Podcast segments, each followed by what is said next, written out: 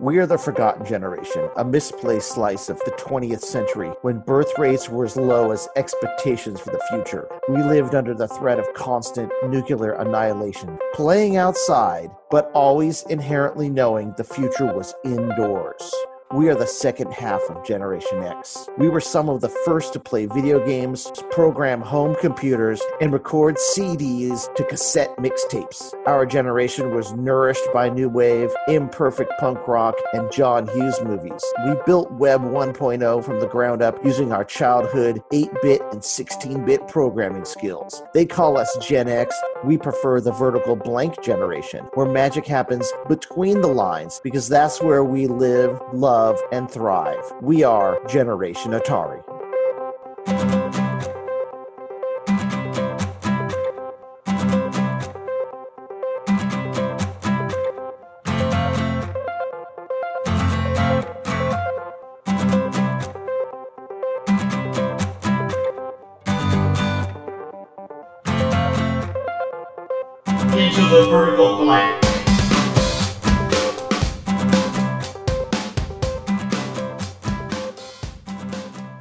Hi, this is a special Father's Day episode of Into the Vertical Blank Generation Atari. What follows is an encore version of one of the first stories from Into the Vertical Blank. It's from Season 1, Episode 2. It's named Claw Hammer. It's not really a story about Atari or video games, but it is a story about a long, memorable weekend I spent with my dad and my brother in 1977. We received a lot of great responses from this story the first time it ran, and I'm very happy to share it with you again. This is Claw Hammer.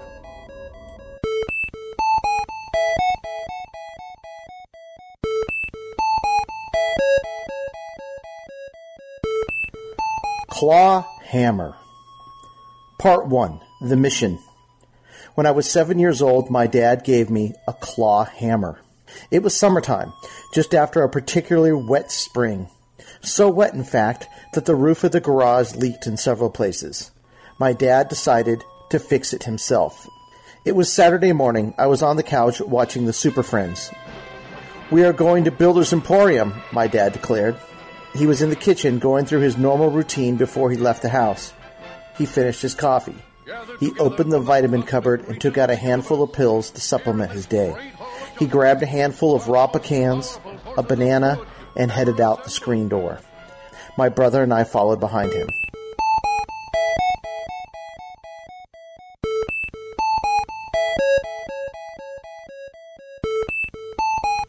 We climbed into my dad's four door international pickup truck and headed out on whatever quest he had in mind. As we drove, my dad told us the plan. We need to fix the garage roof, and you two are going to help me. My brother and I stayed silent, listening to hear what this meant. Before I met your mom, I worked on roofing jobs in Seattle.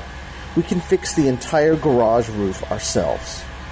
I had no idea what this plan entailed, but if my dad was into it, then I was going along with it. No questions asked. We drove a couple of miles down to the corner of Inglewood and Manhattan Beach Boulevard and parked in the Builder's Emporium parking lot. At the store, my dad filled a cart with all the things we needed for the job rolls of roofing tile, tar paper, and a huge box of roofing nails. As he pushed the cart towards the checkout, he said, Wait, one more thing. We took a detour down the tool aisle and stopped in the hammer section. He looked around a bit and then chose two identical hammers from the racks. They both had iron claws painted black with solid wood handles. He gave one to my brother and one to me. Tools of the trade, he said. There is nothing more useful than a good claw hammer. He turned the cart around and we headed to the checkout lanes. My brother and I each carried our new claw hammers to the checkout.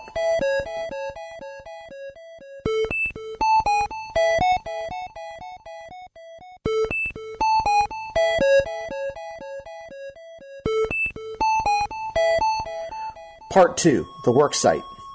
I'll pay you each 50 cents an hour, but you have to do everything I say, my dad told us. My brother and I were standing in the back back, behind the garage, next to a pile of roofing supplies, listening. First thing, get your hammers. My brother and I both went for the supplies at the same time. I reached for my hammer, but my brother was sure it was his. We were seven year old twin brothers who shared everything. Sometimes we just wanted to stake a claim to something of our own. We started to argue. That's mine, I said. No, it's mine, my brother responded. I grabbed the handle and my brother grabbed the claw, each pulling in the opposite direction. Stop, I said. No, my brother said. My dad quietly watched us for a bit, then he spoke. Do you want me to get you two girls a couple of purses so you can fight this one out? It was inappropriate. It was not politically correct in the least, but it was totally my dad. It stung and it worked. I stopped in my tracks and let go of the hammer. My brother took it, and I picked up the identical one next to it. It felt good in my hand, solid. The wood was smooth, and the slight curves in the handle were inviting to hold. We both stood at attention and listened to what my dad had to say next.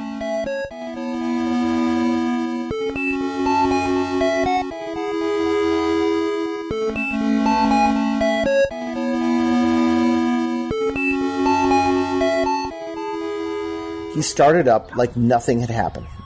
First, we need to remove the existing tiles from the garage. You do it like this. My dad climbed onto the roof of the garage. It was a very short climb, as the back back was about eight feet higher in elevation than the ground the garage stood upon. This meant you could easily access the roof from there. Even seven year old boys could do it with the help of a step stool. My dad stood up on the roof and walked over to a row of tiles. He sat down and started pulling up on one of the rectangular pieces. The tile gave way just enough to pull out the end of the existing nails. He then slipped the claw hammer underneath them and yanked them free.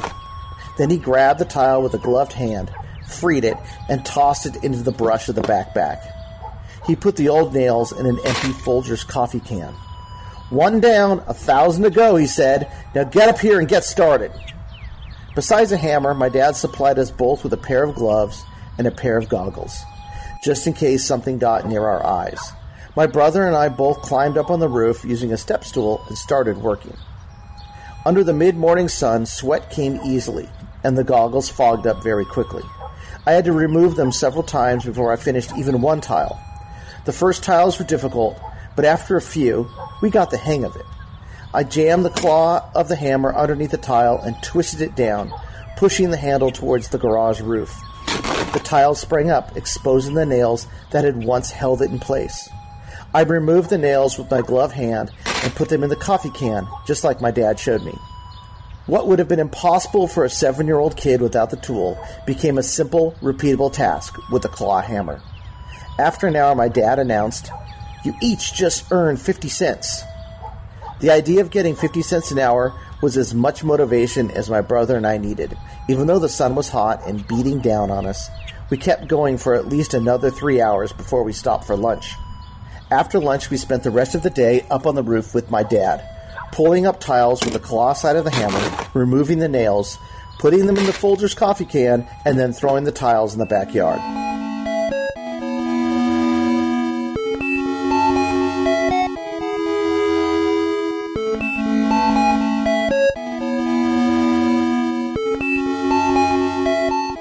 As we worked, my dad told my brother and I stories about his childhood, stories we had never heard before that day.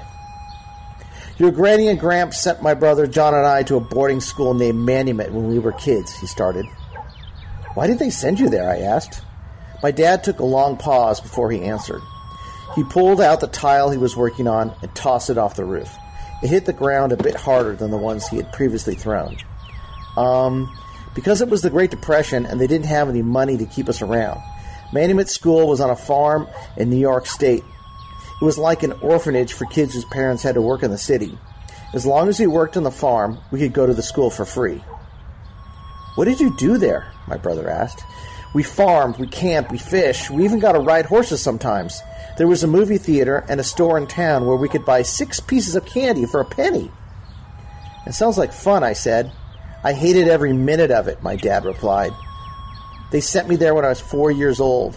One day, my mom, dad, John, I, and Poochie the dog were a happy family, and the next day, my mom drove us out to the end of that road and dropped us off. She never told us what was happening. She just drove away, and the people at school took us in. How long were you there? my brother asked. Eight years, until I went to high school. I never saw Poochie again. My parents moved to a small apartment in New York, so there's no room for us. We were allowed to come home just a couple times a year. I couldn't imagine this. I lived in the same house with my twin brother, two sisters, my mom, my dad, and the cats. It had always been that way, and I was pretty sure it would always be that way. But my dad continued. I recall the first winter when I realized we'd not be going home for Christmas. I begged my mom to send me my ice skates, so at the very least I could skate on the pond at school. She never sent them. In the summer, we didn't go home either. Instead, we were sent to live with family friends in Pennsylvania. My brother hated me for it. Your brother hated you? I asked. I looked at my brother. We argued sometimes, but we never hated each other. Oh, yeah. He was older than me. He blamed me for having to go away. He said everything was fine until you came along. He beat the crap out of me any chance he got. My dad stopped pulling up nails and looked up at my brother and I. We both stopped using our hammers so we could hear what he had to say. I told myself at the time he started, if I ever had kids of my own, I would never send them away, and I would never make them go to boarding school.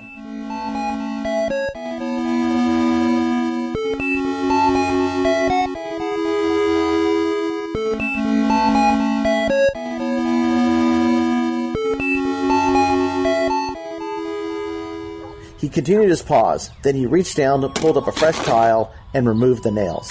The conversation was over. My brother started back up too. We worked the rest of the afternoon. I thought a lot about what my dad had told us. It unlocked some of the mysteries about my dad's father. Now I knew why Gramps never shared any stories about my dad's childhood with me. He didn't know any. He was never around. We managed to pull up all the tiles of the roof by 5:30 of that evening. Time to knock off, my dad said to us. Good work, men. That was 10 hours today, so you each earn $5. Let's get out early tomorrow so we can get up here and finish the job. My brother and I went into the house and ate dinner of chili and hot dogs, our usual Saturday meal.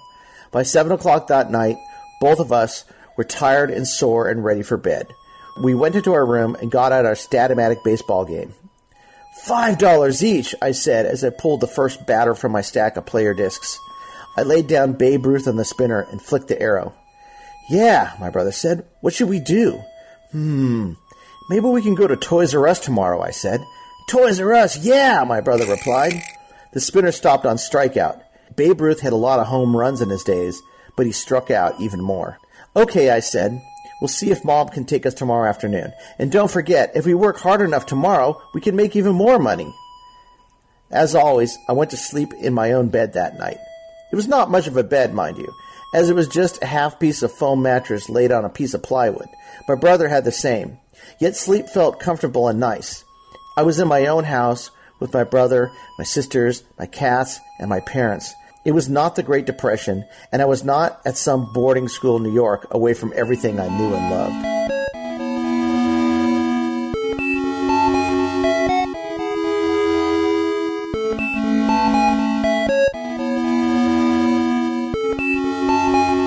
Part 3 A Hole Burned in My Pocket.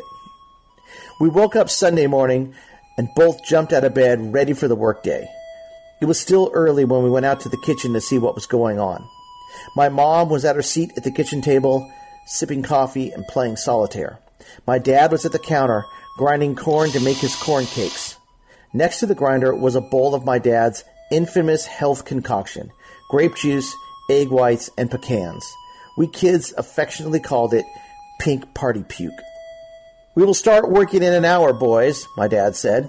This gave my brother and I just enough time to get dressed, eat a couple of corn cakes, and watch a half an hour of Tom Hatten's Popeye show on Channel 5. My dad made corn cakes with blueberries, which meant I spent a lot of time eating around them, as the texture was a bit like biting into a dead spider on a piece of cardboard. Just after an episode of Super Chicken, my dad announced that it was time to get back out and finish the job. My dad spent the first half hour preparing the tar paper for the roofing job. We watched him roll the tar paper approximate the length of the roof, then cut it. He did this several times until he had enough to cover the whole thing. My brother and I climbed up onto the now bare roof from the back back and helped my dad lay down the tar paper in long strips and then nail it into place. After starting each nail with a few taps, my dad showed us how to swing the hammer down with the whole of our forearm, instead of just bending the swing at the wrist. By using the whole forearm to swing, we could knock most nails in with a single hit. As we worked, it was hard to think of anything else but what we might buy at Toys R Us that afternoon with the money we made from the job. What could we get? Would there be any toys from that new Star Wars movie everyone was talking about? What about some new dominoes so we could build an even longer trail to knock down? The possibilities seem endless. As we worked, my dad started his stories again, after some prompting from my brother and I. What was it like living at boarding school, Dad? We played a lot of games like hide and seek and kick the can. I loved those games, but my brother hated them. Why did he hate them? I asked. I don't know why John hated them. He just did. I always felt like if he liked those games more and played them with us, he would have not gotten killed in World War II. Uncle John was killed in World War II? My brother asked. We were nailing the ends of the tar paper down, making sure to pull it straight so that it left no creases where rainwater could slip inside. In Belgium, my dad said, in 1944, he was killed by a sniper. He won a Silver Star for bravery. I stopped to think about that. I once had an uncle named John. He was my dad's brother. He died 26 years before I ever had a chance to meet him.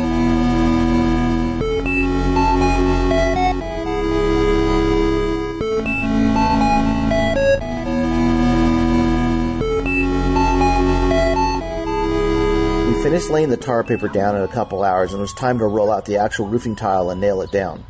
My dad rolled out the long strips of tile on the driveway and measured them. He cut them with a large pair of shears, rolled them back up, and had my brother and I carry them up the stairs to the back back. We spread tar down, then my dad laid them long ways across the garage roof, and we all helped nail them down. We made sure that to overlap them so water rolling down the roof would not fall between the cracks. Did you fight in World War II, Dad? I asked him. No, no, no. I was in the Army, but I didn't fight. I was only 17, so I lied about my age to join up. I was in the 10th Mountain Division. We were sent to Italy. Our troops were getting mowed down in the mountains, and our turn was coming up. The night before they were going to send our entire unit to the front, I snuck out with some guys, and we got caught. They sent us back behind the lines, and I never saw any action. Oh, I replied. It was the only thing I could get out.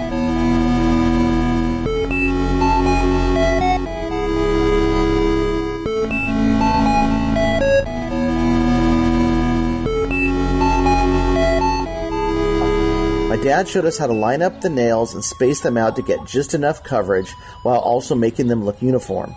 Since the tiles were thicker than the tar paper, hammering the nails took two or three tries with a hammer. But after I got the hang of it, it became a two step process. Start the nail with the tap while holding it, let go, and slam the nail down with a good wallop using the forearm approach. The feeling of the nails going through the tile, paper, and into the wood was intensely satisfying each one like a little accomplishment, like real work was getting done. As I hammered, I tried to fathom my dad's last burst of information. This is what it sounded like to me at seven years old. My dad was one day away from dying in World War II, and then by some random chance he was saved, and that's the only reason I exist now, up on this roof, hammering nails with him and my brother on this very day. Any slight change in what had occurred an order that came a day late, a stray bullet, a torpedo from a submarine, and my dad would have ended up dead like his brother.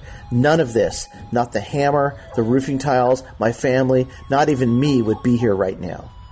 The whole of the universe felt like it was suffocating at that moment. The world felt fragile, yet vast and lonely. Big things were out of my control. I wanted to scream.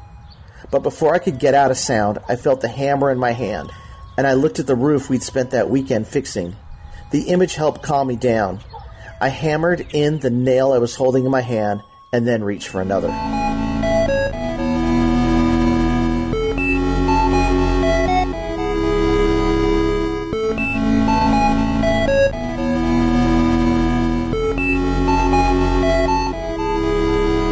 We finished the roof by four o'clock in the afternoon that Sunday. My dad did not say anything directly to us, but I could tell he was happy with our work. We put in six more hours that day, which meant we had worked a total of 16 hours that weekend. At 50 cents an hour, that meant we each made $8. We put our tools in the garage, and my dad took us directly to his room, and he paid my brother and I immediately. He gave us each $8 in bicentennial quarters. Mom is going to take us to Toys R Us now, my brother told my dad in an excited voice. My dad gave us both a concerned look. You worked hard for that money, he said. Don't let it burn a hole in your pocket. My brother and I didn't respond, but I stood there and looked at him. After a moment, he spoke. I have a migraine. That was our clue to leave his room. He laid down on his bed and closed his eyes. Turn off the light and shut the door when you leave, he instructed us, and so we did. Soon we were in my mom's Datsun 710 station wagon on our way to Toys R Us. I felt the stack of quarters in my pocket. I'd never had that much money in my entire life. It felt good and hefty. I slipped my hand between the quarters and let the cool metal disc fall between the spaces of my fingers. I'd never been to Toys R Us before with my own money to spend. I imagined all the wonderful things I could buy with my money, money I'd earned working with my dad and my brother. When we got to Toys R Us, I was overwhelmed by all the things on the shelves. The aisles were crammed to the ceiling with amazing looking boxes and packages. All of them made promises of the joy and fun they held inside. As I walked down each aisle, I kept my hand in my pocket, making sure the quarters were still there, making sure this all was still real. Thoughts swirled around my head. Did I really work all weekend to earn this money? Did we just retile the entire garage roof? We zigzagged down the aisles, up one and down the other, looking at everything. The shelves were stacked with things I'd only ever seen before in the Sears catalog art kits, woodworking sets, erector sets, chemistry sets, rows and rows of die cast cars, play sets, G.I. Joe and Barbie dolls, plastic soldiers, stacks and stacks of board games, and too many other wonderful things to fathom. We turned down the sporting goods aisle and looked at the bikes and fiberglass skateboards. Most everything was more expensive than the $8 I had in my pocket, but the possibility of all was still thrilling. Then, next to the roller skates, I saw a pair of ice skates on clearance because they were far out of season. The ice skates reminded me of the pond at Manumit School and how my dad probably never had $8 in his pocket when he was a kid. How he probably never worked all weekend with his dad and his brother, and how he probably never took a trip to a store like Toys R Us with his mom. More thoughts swirled around my head. My dad really did live at a boarding school when he was four years old. My Uncle John really did die from a German sniper in World War II. I found myself getting less and less enthusiastic about spending my money. But I couldn't leave empty handed. In the back of Toys R Us, we found the bargain aisle. Lots of old toys with orange Toys R Us price tags slashed with a red marker and new prices scribbled on. My dad loved bargains. He told us all the time to search for quality things at good prices. The bargain aisle in a toy store was his type of place. My brother and I looked up and down the aisle until we found a couple of pretty cool toys for cheap. A cardboard Planet of the Apes playset and an 8-inch Wild Bill Hickok cowboy action figure. Together, they cost $1.50 plus tax. They were also things that I thought my dad would like and approve of. We had watched Planet of the Apes together on TV, and he loved cowboys more than almost anything else in the world. We showed the toys to my mom, and she agreed that they looked like they were good for their price. My brother and I bought one of each and left the store. When we got home, my dad was asleep with a migraine in his room. My brother and I opened our toys on the living room floor and played with them for the rest of that Sunday until it was time to take a bath and watch Mutual of Omaha's Wild Kingdom. When my dad emerged from his room just before bedtime, we showed him the action figures and play sets we had bought with the money we had earned over the weekend. His migraine had broken, and I saw a rare smile on his face as my brother and I showed him our purchases. It's from Planet of the Apes, and it only costs 50 cents, my brother told him as he looked over the cardboard Apes Fortress. Not bad, he said, nodding his head and pushing his lower lip out to show that he approved. And this is Wild Bill Hickok, I said as I raised my new action figure in the air. He only cost a dollar. Very good purchases, boys, he told us. And the best part is, you have most of your money left over for another day. Within a couple years, those cardboard playsets and 8 inch action figures were just a memory. The Planet of the Apes fortress got mixed with Hot Wheels, Tinker Toys, erector set pieces, and beams from a girder and panel set. The apes got lost and broken. The cardboard snaps that held the walls together stopped connecting. Bill Hickok, who was also joined shortly after by Cochise and Davy Crockett, also from the bargain bin, lost his weapons, and then lost his place in my heart, which soon had only room for Star Wars, Lego, and Atari. The Builder's Emporium is gone now, sent to Chapter 11 many years ago by the likes of Home Depot and Lowe's. The Toys R Us is also gone, closed many years ago to make way for a mall expansion. An expansion for a mall that now no longer exists either. The tile roof on the garage is gone too, as is the garage, our tiny house, and the back back, torn down to be replaced by a suburban mansion. And my dad is gone, but I still have the stories of his youth, his brother, and World War II, and still find myself thinking about them almost every day. The hammer, though, is still with me. It hangs in my garage as I write this, waiting to be used on my next project. The same hammer my dad bought for me one summer day so we could fix the garage roof together over a long, hot, and unforgettable weekend in 1977. The claw hammer my dad gave me when I was seven years old.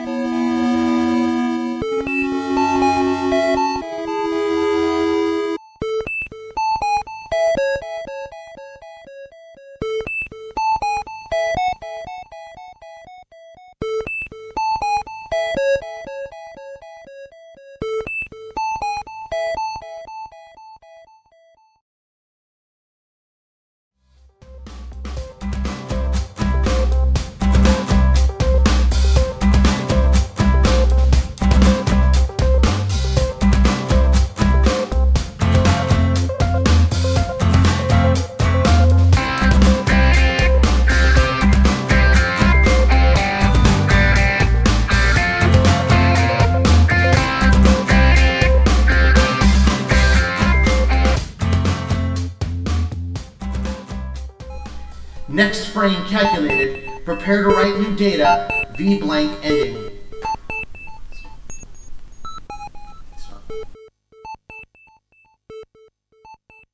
An 8-bit Rocket Studios production.